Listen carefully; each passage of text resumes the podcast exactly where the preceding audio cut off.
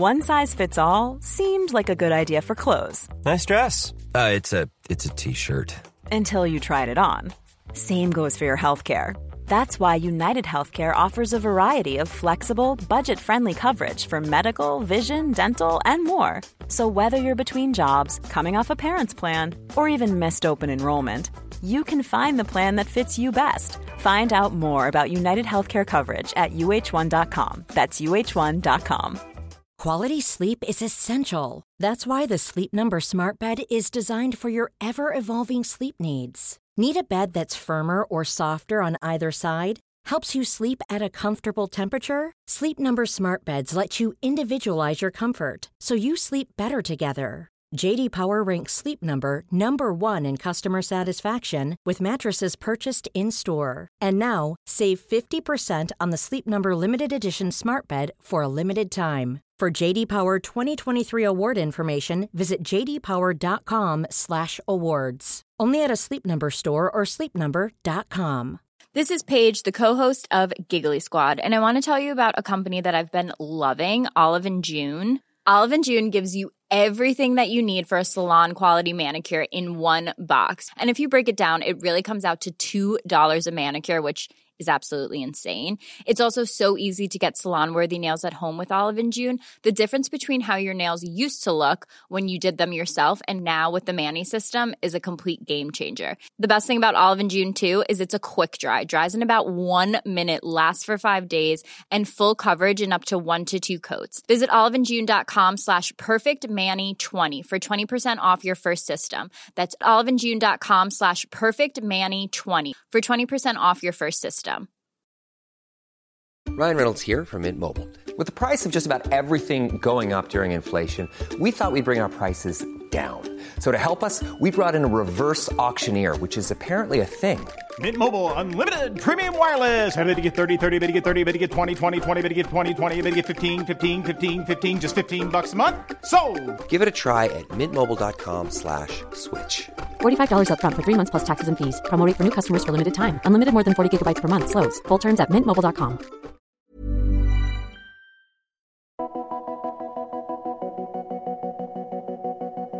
Hello, Ramblers, and welcome to the latest Ramble Meets, and it's one I was very excited about doing. Let's go back in time to 1992, where teenage me is at Brixton Academy, London's premier mid-sized concert venue, and as luck would have it, just up the road from where I grew up. I'm 15, on come Ride, and the sound is just so big it fills my head and my chest, and it's all consuming and unbelievably exciting.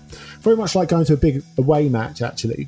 I eventually get myself a VHS copy of Ride live at Brixton, and when I came to finally bite the bullet and chuck out my video recorder a few years back, the two VHS cassettes I'd left were that one and 110 Great Goals Italia style, which was full of Gullit, Maradona, and narrated by the late great Peter Brackley. Now, fast forward to earlier this year. When I'm in the control room at Talksport, waiting to do my normal Monday afternoon European football roundup on Hawksbee and Jacobs, and I'm looking at the guests who were on air at the time and I listen to them talking knowledgeably about the game, and I think to myself, these two look a bit like Mark and Steve from Ride. I can only see the backs of their heads at the time.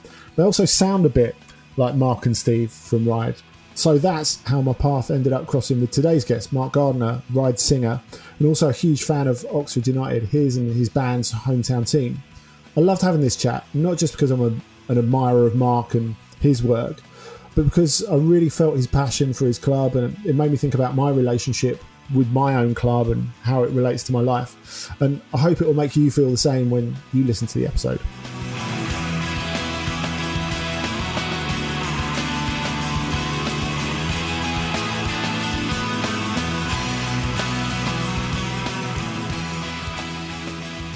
So, if we go back to your childhood, what are your first memories of football from when you were a child, Mark?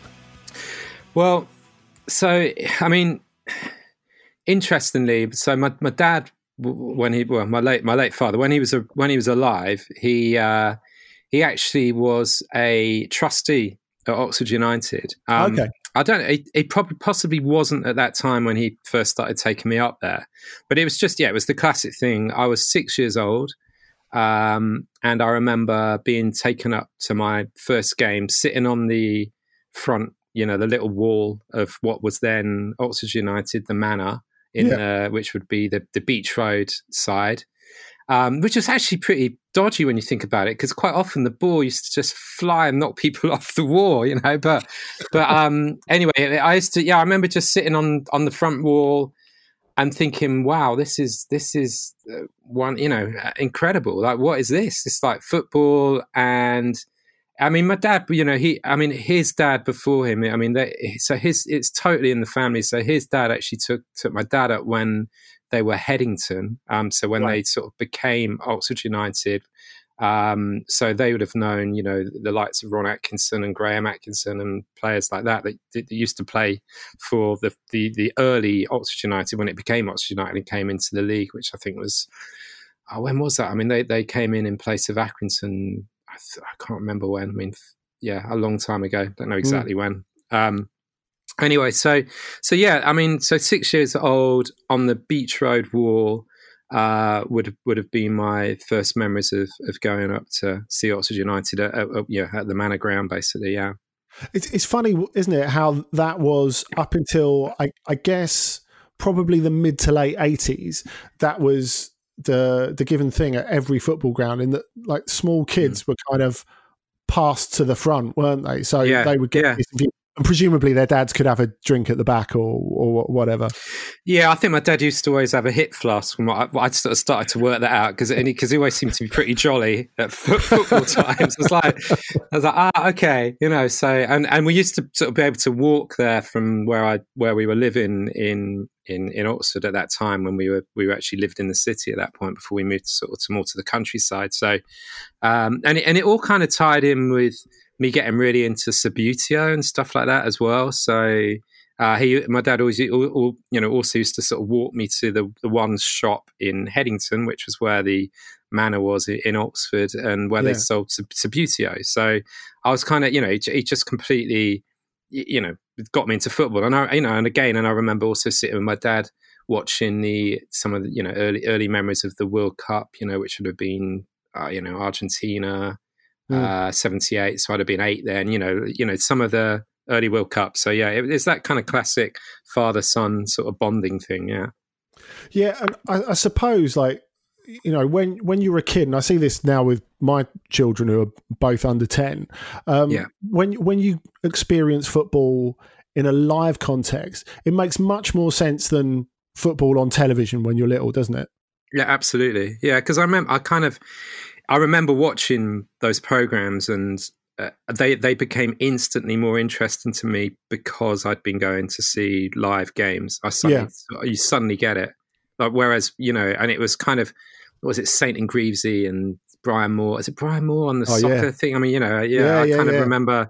I remember those coming on, um, as well as, of course, you know, Match of the Day. Obviously, is just you know one of the greatest programs ever. So, yeah, that was always going on, and um, yeah, but it, it yeah, there's nothing like being there. Then you then you completely got it. And, and you know, for for a kid of six years old, I mean, my daughter's five. She she's um, you know, I kind of did say to her recently, "Oh, do you want to come to watch a game of football with daddy and she was just sort of like certainly not it's like, like, not quite the response i wanted but I was like so yeah i think she's she's she needs a few more years you know what i mean but um yeah it it, it was uh yeah no you're right i mean it's that that live that yeah because it you've never experienced anything like that, but you know, before really. Yes, it's like everything mm. else, really, uh, almost apart from what's on the pitch, like the smells, the, yeah. the sounds, yeah. that, that, other people, all of that. It's also vivid, isn't it? I mean, I yeah. kind of think even quite small kids like totally get what going to football is about because such a small part of it is the actual game. Yeah, absolutely, it, it, exactly that, and it's it's all that stuff going on around you, and I think you know, early days, it teaches you also about that you don't always win. I mean, especially yeah. supporting Oxford United. You know, it's like it teaches you about taking losses. You know, which of course you're always really competitive as a kid, and you you you kind of do things and you always want to win at things. Um, mm. But yeah, that that kind of starts to show you. Oh no, you don't always win. You know, it's like you you, you mm. really don't. Yeah. So by the time you were a, teenager, we're kind of into Oxford's golden era, aren't we? After Robert Maxwell's bought the club, and yeah. Oxford reached the top flight, the win, the yeah. 1986 Milk Cup. I mean, I mean would, would, Are, these your most vivid favourite memories of of being an Oxford fan? They're not actually. They're not. I mean, I, they were. They, they, were. I mean, they're amazing memories, and of course, mm. I caught it at a great time um, because, yeah. So I would, I would, you know, I was kind of, uh, I would have been 15, 16 when when the whole Milk Cup final thing happened, and when we, you know, when we went into the top top leagues. Yeah. Um, I mean, yeah, it was. I mean, at that time, it was absolutely crazy because it was such a little ground, the manor. And of course, I didn't really appreciate it at that time um, until I started to travel with uh, what was then called the London Road Club um, to go to. I mean, you know, it was kind of my first sort of um, introduction into touring in a, in a strange kind of way because I used to go on a on a bus. Um, by the time I think I was like 14, 15, my dad was happy enough for me at that age to sort of go off on. They used to lay on you know the coaches and go to away games as well. So I used to, right. I, I, started to go and see some of the bigger grounds and sort of tour the country in a way, um, yeah. which was amazing. And that was because, of course, you were like, oh wow, the, the man is quite small compared to some of these stadiums and stuff that I'm going to, you know, in that in the top leagues. Um, but yeah, so those memories were vivid, and also the being like standing in the London Road as it was called then, which was you know obviously behind our goal. Mm. It was completely crazy. The atmosphere. And, and also quite dangerous at times because I remember like opposition fans would suddenly make you know appear in there and then there was all sort of scuffles going on mm. and it was just absolutely sort of bonkers in a way. Um, but, but, yeah, me- memories were yeah, my memories of it, which are were, were amazing, and obviously going to uh, Wembley and watching Oxford win. I mean, I, I, remember making a flag for about two weeks before Wembley, so I made a sort of massive flag, um, which I sort of obviously took, you know, wrapped myself and went to that game with. Yeah, well, uh, th- that's that's it, isn't it? I mean, when yeah. you think of that era for for Oxford, like I think for some of our younger listeners, they'll they'll be like, "Hang about, Dean Saunders, John Aldridge, Ray Houghton yeah. played for. They yeah. had some incredible players. Yeah, we did at that time, and and of course, I, I just remember the likes of so I, I, I, totally remember you know Arsenal's um, Man Man United. So Alex Ferguson's first game in charge was um, uh, Oxford United away. Oh, and, right. okay. and we beat uh, and we beat them. I just so I remember things like that, and I know I remember also the fallout, um, and and you know f- you know hearing on the radio the Man U fans sort of saying, "Who is this guy?" Yeah, we've been to Oxford United and been beaten, but yeah, I mean the team at that point was amazing. Um, there's like Billy Hamilton as well was another one. Yeah. Um, you, you know who used to play amazingly alongside Aldridge. Um, but yeah, a lot, and obviously a lot of those guys you mentioned went on to be in the, Republic of Ireland sort of World Cup team as well, as well as sort of to on to Liverpool and um, places like that. They were, a lot of them went to Liverpool, I suppose. Aldridge, Dean Saunders, yeah. Are you like the Southampton of the day, in essence? I guess, yeah. And and I suppose at that time I didn't really appreciate the how crazy it was Oxford United were in there because I was a teenager, mm. and you don't you don't kind of realize all the mechanics that are going on around that. And of course, I suppose at the end of the day, we were you know we were being funded by um, Maxwell, which is utterly dodgy uh, um, yeah. because I guess he was then spending everyone's pension money that you know wasn't his. So so yeah. little did anyone know. I mean, of course, we didn't realize then, but but of course around that time as well, there was some serious unrest within the club because then Maxwell also then kind of started to announce that he was going to merge um, Reading and Oxford together and call yeah. it the Thames Valley Royals. So he kind of kept coming in with some ridiculous um, ideas, and then, and then of course I remember then riots on the pitch. Um, you, you, know, pro, you know, people pro- protesting against that, which also really stuck in my mind, as well as riots on the pitch when, as we talked, talked pre this, you know, when sort of the likes of Swindon people came before we were in the top leagues. But but yeah, those those sort of memories really stick out because it's also the first time that I'd sort of seen people kind of fighting stuff, you know, in, yeah. on a pitch, and you know, but but yeah, but but sure, the, the golden time that that that was a, an amazing period, yeah, and and also I kind of, you know, Oxford would have been in Europe at that point had. Uh, English clubs not been, yeah, you know, banned, barred from Europe at that time, which was post uh, Liverpool, wasn't it? The Heysel thing. So yeah, yeah, it's it's, it's interesting actually because uh, like quite a lot of these teams are, are, are quite sort of familiar to me because um, I'm I'm a Wimbledon fan, and I, Okay, I, yeah. I I started going probably about like eighty seven. So, firstly, at the end of the first season where I was going regularly, we won the FA Cup, and I, I presumed it would be the first in a long list of trophies. but, but but you just don't know, do you?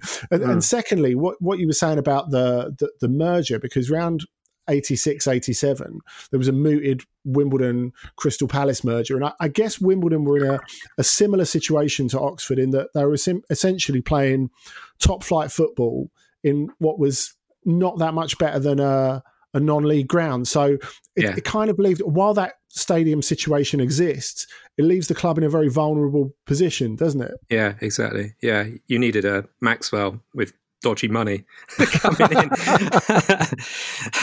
uh, yeah, no, it, it does. But of course, I mean, it was it was years after that I started to realise um, how vulnerable a club like Oxford United was when they were kind of potentially, you know, going out of business and stuff like Mm. that, which we would probably get onto a bit later. But um, but yeah, no, no, absolutely. I, I, you know, at the time, you just I just it, you know enjoyed it all immensely. Um, and yeah, you- you're right. People now would never really understand that for a couple of seasons, Oxford were up in the in the top flight.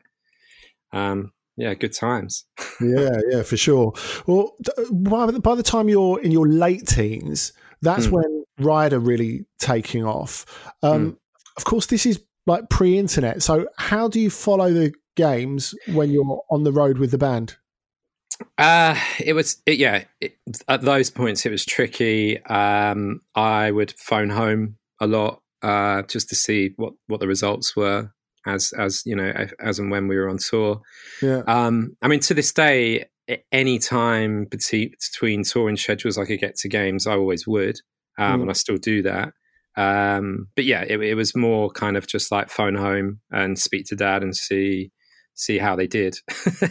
and I'd know I'd know immediately just in the tone of my dad's voice when he sort of picked up the phone. like, "Ooh, doesn't sound too good. but I, yeah, I think that was really it. And and yeah, because I can't think there was any other real way of of knowing really at that time. Yeah, because I mean, even i- i- sort of first girlfriends at that time, that was the only way to sort of communicate with those was just sort of you know when you got to a hotel or something and you'd just phone after phone and just see see what was going on in the in the the world outside your bubble world of touring. Really. Well, I'm, I'm relieved to know that you didn't spend all the royalties from nowhere on Club Call anyway. I mean, that was the biggest racket of the 1980s. What I was think. Club Call again? What was that? Well, th- th- basically, you'd, you'd you'd ring this number, and they'd have one for each club, and it would tell you the news about your club while they were charging you about a quid a minute in a really slow voice. Maybe Yeah, with a little snippet from a player or or, or, or whatever. Yeah, So, no, I um, didn't do that. I had I had dad call instead. But I, you know, but then but then we did. Yeah, but it, although uh, that that was of course the time when any phone call from any hotels you were being absolutely rinsed as well. So Yeah. um, yeah, I, a lot of royalties were wasted in that way. But there we go. So um, you were obviously on Creation, which had Mm. My Bloody Valentine and uh, Primal Scream, and latterly, once we get to the start of the nineties. Oasis. I mean, we, we know Creation was a big party scene, and all the bands on it looked as if they were having an amazing time Yeah. together. Um, how much was football a currency there, especially post Oasis? Because they were always, I mean, do you know, I think back to their first couple of singles when they were on the front cover of the NME, they were posing in Manchester City kits, and this was Yeah. back when, you know, pre money, when when City were pretty average. Yeah, absolutely. I mean, I think at that time, I don't. I think with with the lights of, I, I never really remember having any football banter with eh, you know any of those pre-mentioned um, bands apart from Oasis, and when obviously when we started to get to know Noel and Liam and Yeah. those guys.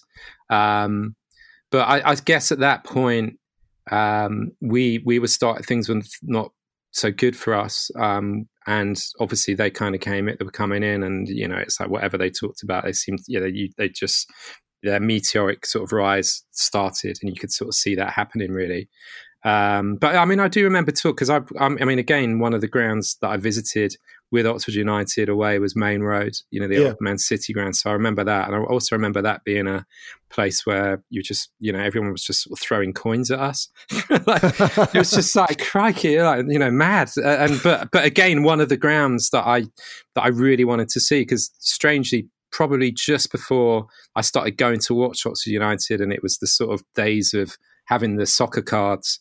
I kind of liked. I like actually liked Man City, but only purely because I liked the light blue um, kit. You know, and, Yes, nice. and and and I remember like Dave Watson's, Joe Corrigan. You know, those people that played for City. So I'd started to pick that out as a team that I sort of thought, oh, that, that they're quite nice to support. But then until I started going to watch Oxford United, then of course it's like, nah, that's this is my club and that's that. But yeah, so I, I was a, again, it was a ground that I wanted to go and see back in the day and did with Oxford United as well as loads of others. But um, but yeah, I, so back to the whole creation thing. I think really, I think because probably the music thing, um, the way it was starting to happen for everybody, not everybody, but certainly those bands that you mentioned Yeah. on on that label at that time. It just it just took over everything really. Um, it- you know, you couldn't. Uh, yeah, uh, it, it was just such a whirlwind that we all sort of felt we were in. I guess at that point that uh, e- even football was yeah, it was hard to sort of keep up with you know life as it was. You know before. You know the the rise of, of, of our, our sort of bands, basically. Um, yeah, Yeah. it was, I- yeah. I mean, I guess the word it was pretty. It felt very all-consuming, and and also that was also why it kind of happened with those bands and with with those people because, I mean, certainly from our own. I mean, people don't realize, but actually, we did do the we did do the pub tours, we did the transit van tours like constantly, mm. and you know, and and we did you know support it very not for long, but in the early days with working sort of jobs as well. So it was, we were just like round the clock basically just to try and make it happen. And then of course when it started to break and go well, then it, it just demanded that we were, you know, that that then went from being in the UK to being world tours and uh, you know around Europe and to America and Japan. Like in Japan, I mean, you never thought you'd be going to Japan, but so yeah, suddenly we were then kind of like, oh wow, okay, our whole world, our whole world now and is is being planned, and we've got to try and sort of keep up with this now. Yeah. Yeah, well, with that in mind, actually, I mean, you've you've talked, all of you in the band have talked at length before about how going blank again, the second album was a kind of high point for you, both mm. creatively and in terms of enjoyment. But but when you look back on the band's first Yeah. spell, like pre-breakup, can you kind of draw parallels with the life of a, a young football team that that grows together? Because at the at the beginning, you're just doing it rather than thinking it or planning it, and then Yeah. recognition and pressure changes things. I, I guess I guess the parallel I would make football wise in the modern world is the, like Borussia Dortmund, like pre and post 2013 Champions League final, because once the world knows who you are and expect a certain something from you, that changes the atmosphere inside, doesn't it? Massively, yeah, I, I totally agree with that, and I could, I did, I you know, I still do. There are, you know, there are real parallels between because, of course, that thing of performance. You know, you you there's an there's a expectant, you know, expectancy on performance being brilliant all the time, Mm. um, and and and you know, and of course, when you start moving around touring, it's that's that's quite a thing to to deal with on its own. Let alone then arrive and be performing at your peak all the time, which Mm. of course, you know, that's just you know everyone that doesn't tour around or anything like that would just expect that from footballers, you know, and give them a hard time. Oh, like what's what's up with him? But I mean, Mm. you know, it is that is quite a that's a challenging place to be, you know, basically. And um and, and it did. It made me sort of respect some of those footballers more. I mean, you know, obviously footballers are athletes, and you know, much more so than most band people.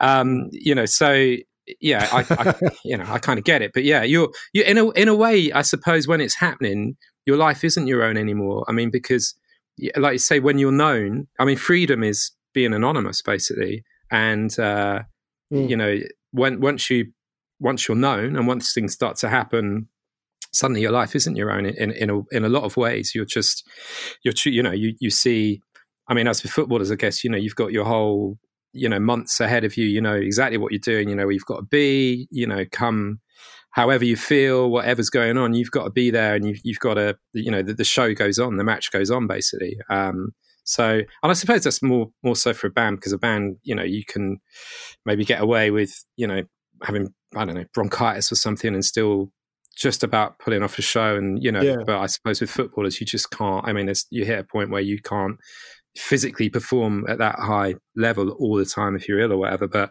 uh, it is that thing where the, the show goes on whatever, and it, and it is it is you know a game where you just look at the next few years, um, and it's all mapped out basically. Um, and you know, I did actually I found that pretty hard after a while because because I had sort of was someone that thought you know being in a band it's all about freedom and peace and love and all that stuff. I mean, I really Mm. bought into that, but actually the, the reality is it's like oh right okay actually um, when I was anonymous, I felt more free than I do now, in a way. Wh- where's where's that point then for you that you realise that you're on a on a on a treadmill rather than just living the dream? Uh, I suppose it, you feel like that when you're just on tour at times. Um, uh, I, you know, so th- there's there's different sides to me with it with music because in some ways I still feel even now that uh, you know I'm, I'm I do I still work really hard with the whole music thing just so that I can still do it.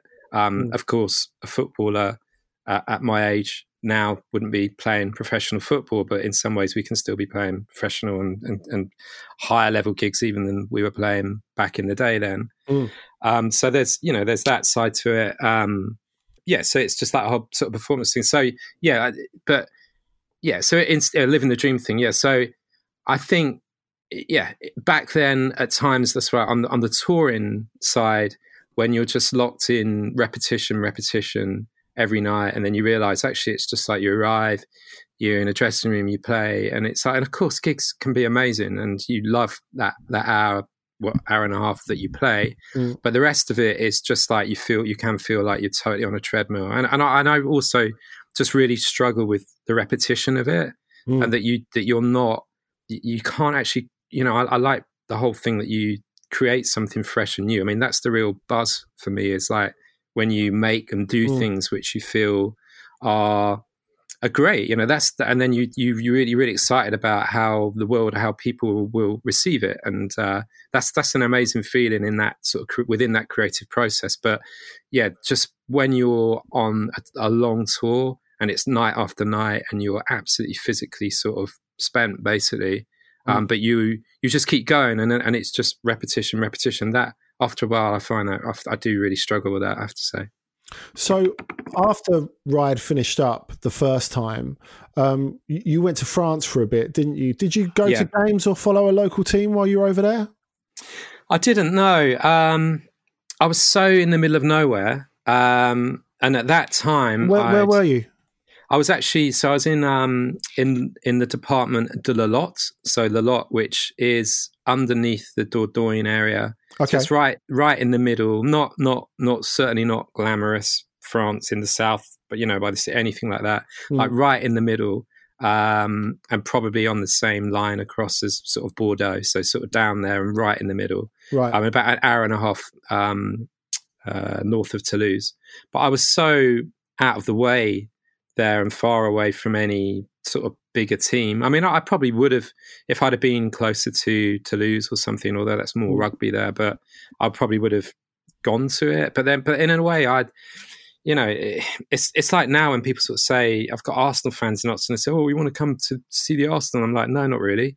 It's like you know, my club's Oxford. So, and even Yeah. then in France, at that time, I'd worked out a way that with my satellite, you know, because you kind of English people down living down there used to get their sort of sat nav set up, or not sat nav, but your satellite TV thing set up so that you could still watch a bit of English TV or tune into some uh, uh, radio. So I, I was still able then to sort of start tuning into Oxford radio, and I'd just listen then to the to the commentary um, in my little little barn in the middle of uh, the, the medieval wilds of France and uh, jump around in there, you know, and yeah, I mean, just sort of, just sort of hear it like that, basically, yeah.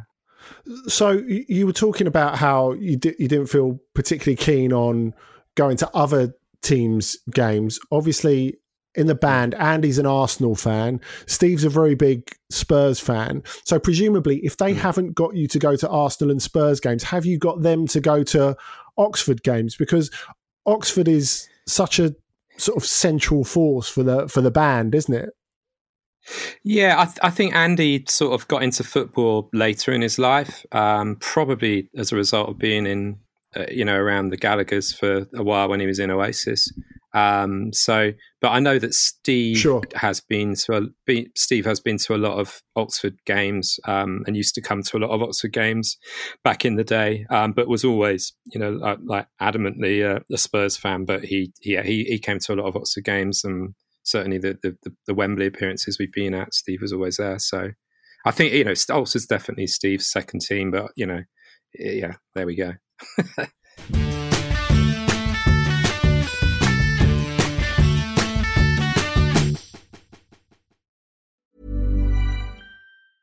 Quality sleep is essential. That's why the Sleep Number Smart Bed is designed for your ever evolving sleep needs. Need a bed that's firmer or softer on either side? Helps you sleep at a comfortable temperature? Sleep Number Smart Beds let you individualize your comfort so you sleep better together. JD Power ranks Sleep Number number 1 in customer satisfaction with mattresses purchased in-store. And now, save 50% on the Sleep Number limited edition Smart Bed for a limited time. For JD Power 2023 award information, visit jdpower.com/awards. Only at a Sleep Number store or sleepnumber.com. If you thought the only way to get a more defined jawline with natural-looking results was through surgery, think again. Juvederm Volux XC is a non-surgical injectable gel filler that improves moderate to severe loss of jawline definition and can help you achieve natural-looking results with little downtime. Even better, this improved definition lasts up to 1 year with optimal treatment. No maintenance required. Improve jawline definition for a smooth, sculpted look with Juvederm Volux XC. For important safety information and to find a licensed specialist, visit juvederm.com. That's J U V E D E R M.com. Not for people with severe allergic reactions, allergies to lidocaine, or the proteins used in Juvederm. Common side effects include injection site redness, swelling, pain, tenderness, firmness, lumps, bumps, bruising, discoloration, or itching. There's a risk of unintentional injection into a blood vessel, which can cause vision abnormalities, blindness, stroke, temporary scabs, or scarring. Talk to a licensed specialist to find out if it's right for you. When you're ready to pop the question, the last thing you want to do is second guess the ring. At Bluenile.com, you can design a one of a kind ring with the ease and convenience of shopping online. Choose your diamond and setting. When you find the one, you'll get it delivered right to your door. Go to Bluenile.com and use promo code LISTEN to get $50 off your purchase of $500 or more. That's code LISTEN at Bluenile.com for $50 off your purchase. Bluenile.com code LISTEN.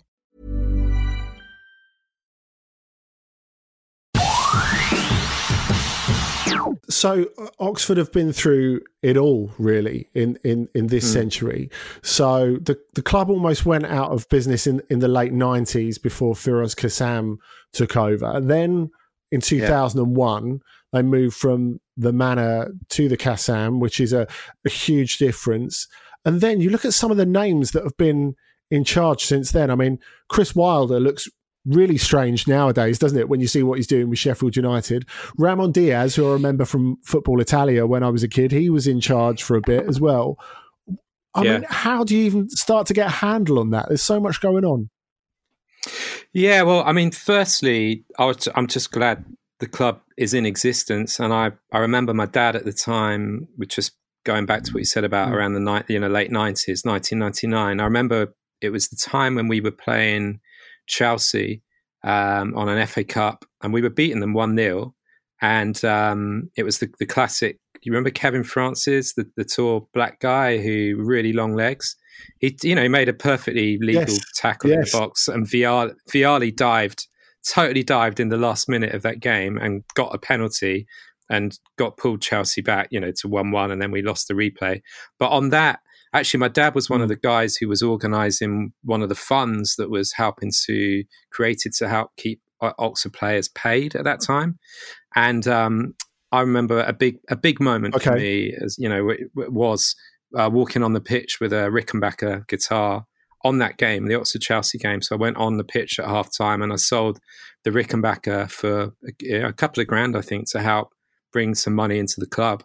Um, All right. So that was the, yeah, that was a big moment for me. But yeah, then back to managers. Yeah, people have come and gone, and it's yeah, it gets it's it's been a little confusing, but um, but I, I have to say, since Chris Wilder came in, um, and obviously we we that we were then we then found ourselves in the conference, which was really depressing, and that really that really mm. depressed my dad when you know towards the later years of his life, um, and uh, yeah, I, look, I I I've always loved Chris Wilder. I, I thought I, I just felt that that from the time that he came in, ever since then, the club has slowly been back on the up, you know, and, and it has basically. Um, you know, although it's been a bit up and down, but it's basically you know been on the up ever since. Um, it, you know, and, and also I totally understand how the difficulties now with you know the, the likes of Kassam in the background and stupid rent that we're playing we're paying mm. for what, what is basically a three sided sort of stadium that was never finished because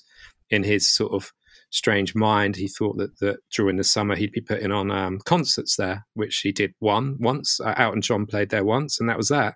So he kept one of the ends open because he thought, you know, I mean, it's just nuts. But uh, but I, you know, some we you know we're definitely coming towards a place where something has to budge and change now because I think the lease for that that ground is uh, is going to come up soon. I think it's in the next sort of couple of years.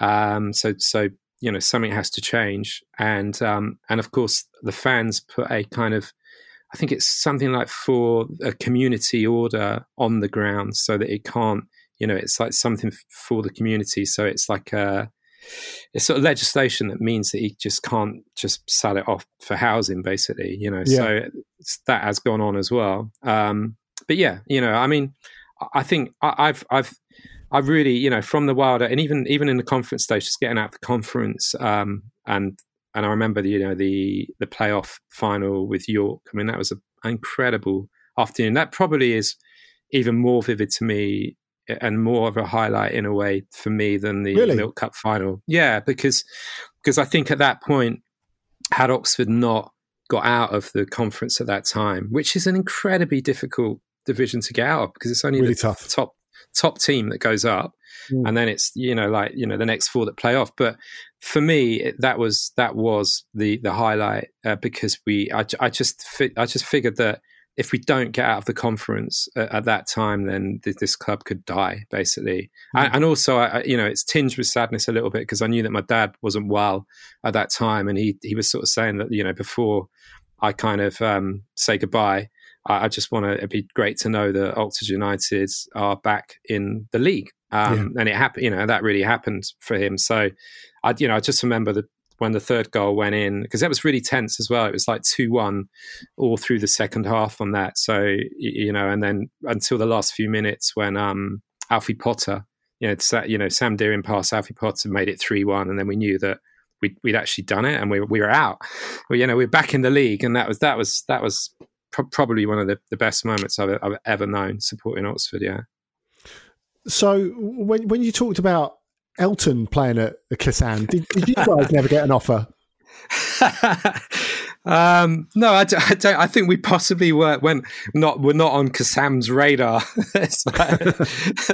like, you know, it's just so so bizarre that whole that whole thing. No, no, we we didn't. No. And I mean, yeah, yeah. It just it's just, it's just yeah, it's just I know everything about Kassam is it's just a shame. You know, it's just yeah awful. So. I, yeah, and you know, it's now it's it's you know here we are. You know, we we're, we're doing. Re- I mean, well, before obviously everything stopped, uh, we you know it, we were back. You know, the highest place that I've known Oxford for twenty odd years. You know, yeah. back to. Um, so I don't know, but there's still just this ongoing problem all the time with Kassam and that stadium and the club needing to own its stadium. And, you know, I think until that's really resolved, then we, you know, the club, it's always going to sort of drag the club back a bit, really. Uh, Well, I, I, mean, it's easy to criticise the ground for being three sided, but as an away fan, I always found it quite comforting that you could keep an eye on your car whilst the game was going on. So every cloud has a silver lining, and that you know. Yeah, but you know, it's Oxford. There's not too much car crime around there. uh, it's a bit of a rough area actually, where the where the where the, where the ground actually ended up being built. I mean, I, you know, I remember at school um, on one of my I think it was a joy. I mean, that ground was. They tried to relocate that ground for so long, and I remember even uh, being a like seventeen year old doing a sort of geography a level kind of project, which was, you know, which I brought into the relocation of Oxford United football ground within yeah. Oxford. And I actually interviewed John Aldridge for it. oh, really? Is, yeah, he was really cool because he kind of just got that, you know, I was a big fan. And um, yeah, I just ended up sitting with John Aldridge for a while and uh, he, you know, just getting a player's sort of view on it. And of course, I suppose even then you don't realize well players are, are, on the move anyway, so they're not that bothered about it. But mm. um, but yeah, he was cool. He was very cool, and uh, that was that was kind of like a, another sort of big big moment for me for you know and uh, for my uh, geography sort of geography course coursework. You know. That's, that's really weird. That was my exact uh, GCSE geography project, looking for a new ground for Wimbledon. Oh wow! Yeah, there we go. Yeah, of course we've got all that in common completely. Yeah, yeah, yeah, same things. Yeah. Um, but before we let you go, you've been super hmm. generous mm. with your time, Mark. Um, that's, that's right. Um, tell us about uh, the, the, the most recent album. This is not a safe mm. place because uh, you guys have been back touring and making new records for, yeah. for, for, for, the last couple of years. Um, you've you've worked on these last couple of albums with Erol Alkan. I mean, how how important is that to make it all new and fresh? Um, I think I think. Well, I mean, Erol's great. Well, I, you know, Erol's just a lovely guy. He's a total eclectic uh, music man. Obviously, Erol's quite known for more for his sort of DJ, yeah, uh, more more sort of techno stuff. But I mean, he also he he was running sort of indie clubs in London back in the day as well. So he's yeah, he's sort of full, yeah, exactly. So he's fully. I mean, like ourselves, we're all completely eclectic as well with what we listen to and what, what, what we like as a band. I mean, we're not, we, we definitely don't it's kind of obviously we get we get the, the, the bizarre. I mean, you know, we get the, the shoegaze tag or whatever. But I mean, I don't, I don't really know any of us that listen to a lot of that. You know, what it's a wide genre, but uh, we don't check a lot of that music out. You know, in a way. So, um, so you know, Errol Erol was um, great, and I mean, I think w- with the band. You know, there's. I think Erol, where Erol is really good is that we obviously, as individually, bring in a lot of ideas and when we come to make these records, we've we've had some time just to sort of get ideas and stuff together. And he was just really good at kind of helping sort of, sort of you know zoom in on like this. These are the ones I think we should work on. Um, yeah, and you, it's just that fresh pair of ears that that of someone that you kind of trust in a way. Um, so and in that sort of slightly DJ mentality as well of like that goes in that's good to go next to that one n- not that one. And that that really actually helps. Um, but i think with the with the freshness thing i think just purely because we all listen to a lot of new music now um, we've all i think each record we've made has always been pretty different to the last. Um, not because we're trying to do that but just because that's how it comes out that's how it works with us. Um, so i think i think they would have been pretty fresh anyway because we're still very reactive to what's happening around us now, uh, musically and in, in, the world. And I, you know, that's sort of always my feed now, rather than you know just tapping back to kind of old music and trying to recreate that, which doesn't really, you know, I'm not really that interested in that. I think you've got to try and do things for tomorrow still as much as you can. Um, God, you know, there's there's plenty of things to inspire and react against and work with now, you know, and uh, it has been over the last few years since we've been back.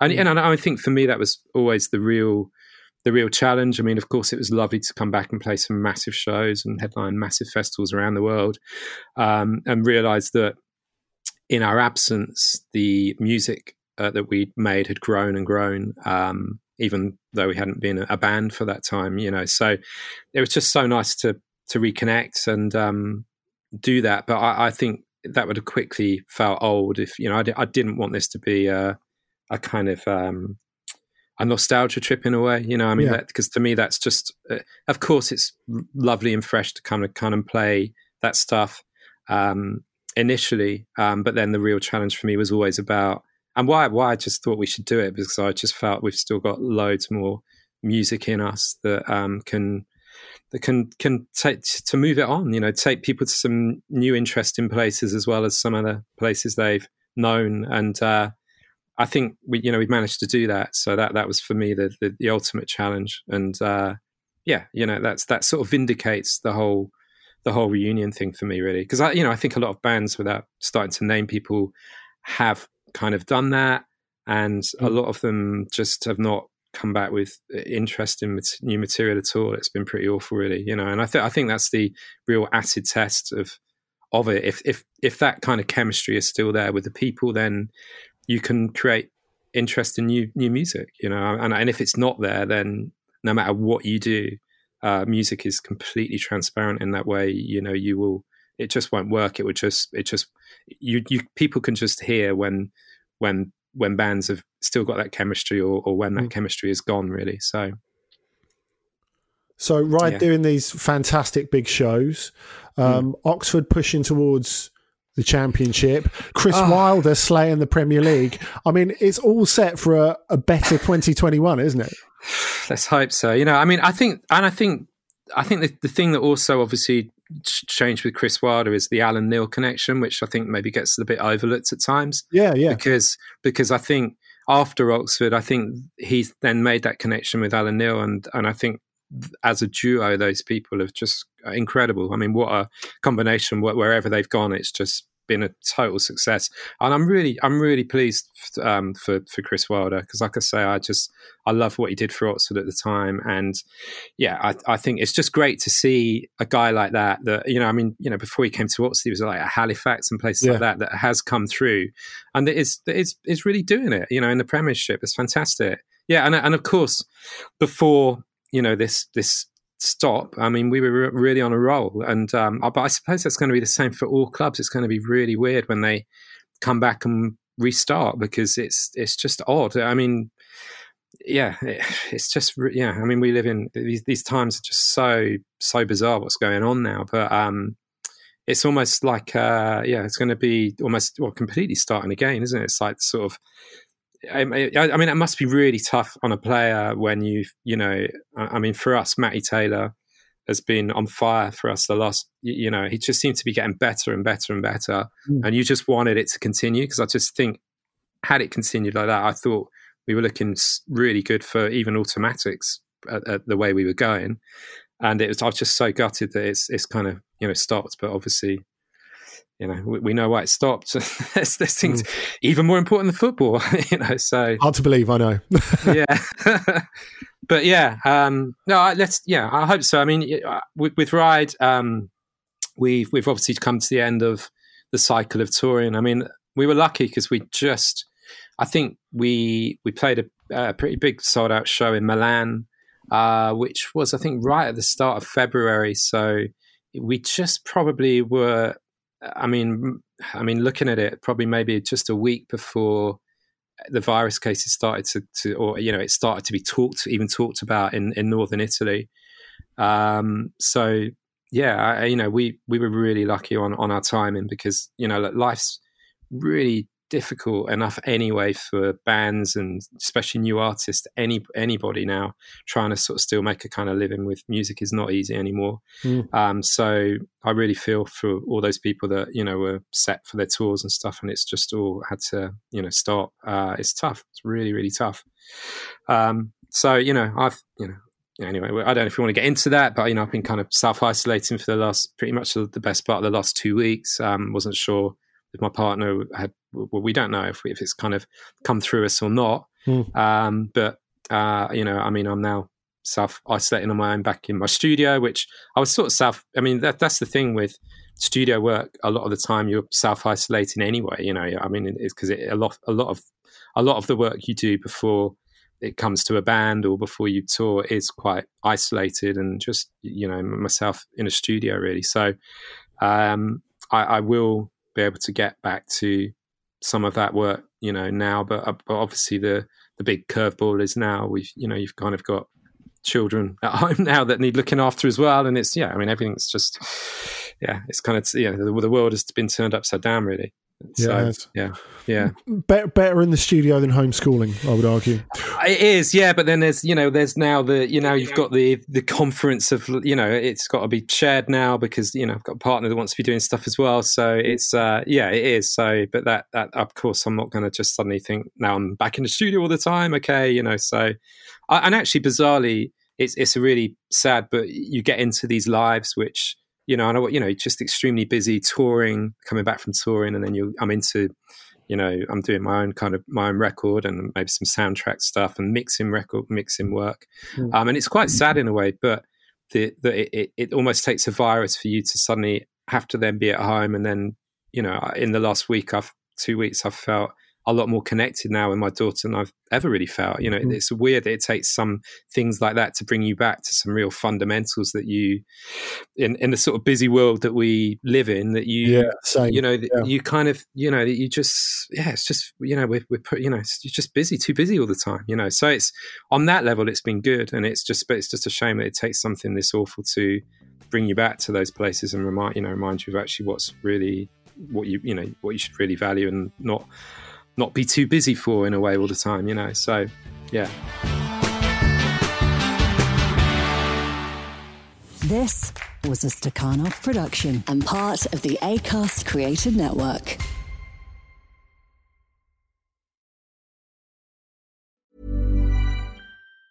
Hey, folks, I'm Marc Maron from the WTF Podcast, and this episode is brought to you by Kleenex Ultra Soft Tissues, your ally to help tackle your allergy symptoms this season. I love the change of seasons, but nobody loves pollen and all those other things floating in the air that make you sneeze during this nice weather. Kleenex Ultra Soft Tissues are hypoallergenic and allergist approved, so fight back against watery eyes and runny noses without worrying about irritating your skin. For this allergy season, grab Kleenex and face allergies head on. Mom deserves the best, and there's no better place to shop for Mother's Day than Whole Foods Market. They're your destination for unbeatable savings, from premium gifts to show-stopping flowers and irresistible desserts. Start by saving 33% with Prime on all body care and candles. Then get a 15-stem bunch of tulips for just $9.99 each with Prime. Round out Mom's menu with festive rosé, irresistible berry chantilly cake, and more special treats. Come celebrate Mother's Day at Whole Foods Market.